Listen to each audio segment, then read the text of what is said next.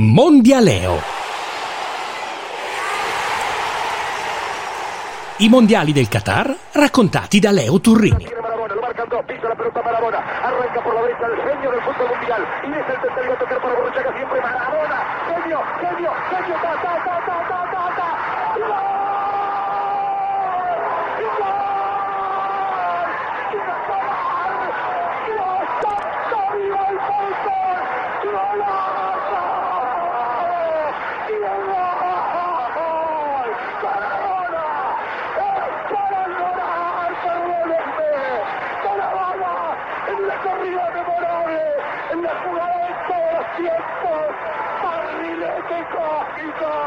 Che planeta viniste para dejar el clarinetante inglés, para que el país se opulle apretado, gritando por Argentina, Argentina dos, Inglaterra zero, Diego, Diego. Abbiate pazienza, amiche e amici, io credo che quella che avete appena sentito sia la più grande descrizione di un gol mai fatta in termini di radiocronaca. Victor Hugo Morales, un collega argentino, e il suo racconto del gol più grande di tutti i tempi, quello di Maradona contro l'Inghilterra, non quello di mano, eh, ma quello di piede, al Mondiale del millenovecentottantasei.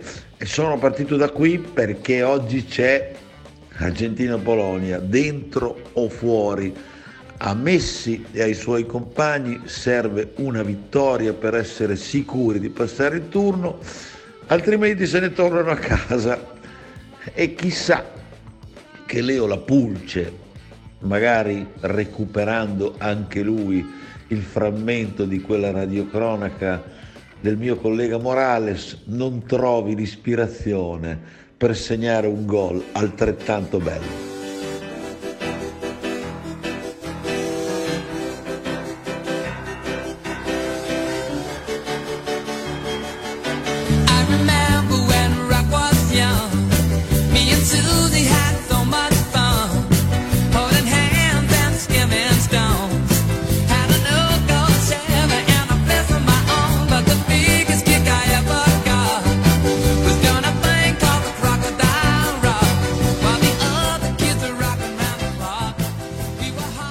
Oh, per inciso faccio notare che ho azzeccato quasi tutti i pronostici anche di ieri in questa mia reincarnazione del polipo Paul. Mi hanno sorpreso solo gli americani, che battendo l'Iran sono andati avanti, così come del resto hanno saputo fare gli inglesi, che mancava solo si facessero eliminare dai cuginetti gallesi.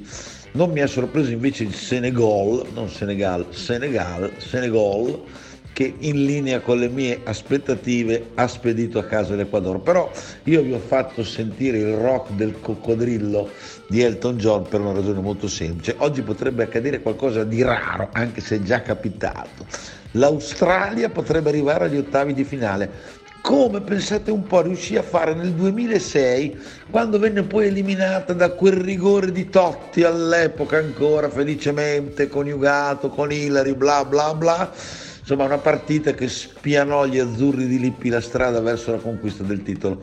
Però oggi c'è Australia-Danimarca, ma facciamo che forse passano lì i nordici, ma non sono tanto sicuro. Buonasera, ingegner Binotto. Beh, su questo stiamo ancora lavorando. Cosa? Perché dobbiamo capire, no? Poi ma dobbiamo co- capire. Ma cosa, scusi? Eh, se io sono veramente ingegnere, ma sì che eh, lo è, perché dei risultati non si direbbe, eh, vabbè, abbiamo vabbè. dei dubbi. Sì, comunque, guardi, apprezziamo eh... la sincerità, però in effetti la macchina proprio non va. Perché poi stiamo cercando di capire, no? Sì, perché sì, c'è sì. qualcosa che ci sta sfuggendo. Eh sì, certo. Già il fatto che eh. parte solo coi cavetti la macchina è un problema. Ecco, avete i cavetti? Stiamo cercando di capire, no? Perché poi... E però, però, come era solito dire Crozza quando imitava il compianto Mattia Binotto, compianto perché saprete che non avendo vinto il mondiale nemmeno lui alla maniera di Mancini ha dato le dimissioni dalla Ferrari, mentre il Mancio è ancora lì, per inciso. Dicevo, però appunto dobbiamo capire, ecco qui, noi dobbiamo capire, dobbiamo capire per quale oscura ragione l'Italia non sia a questo mondiale, dobbiamo capire come finirà Argentina-Polonia, eh, secondo me Messi ce la dovrebbe fare, la Francia fa un allenamento contro la Tunisia, abbiamo parlato anche dell'Australia e poi vi lascio con una considerazione. Ma lo sapete che se l'Arabia Saudita fa risultato con il Messico va agli ottavi? E peraltro non sarebbe la prima volta, perché i sauditi riuscirono nell'impresa già una ventina di anni fa o giù di lì.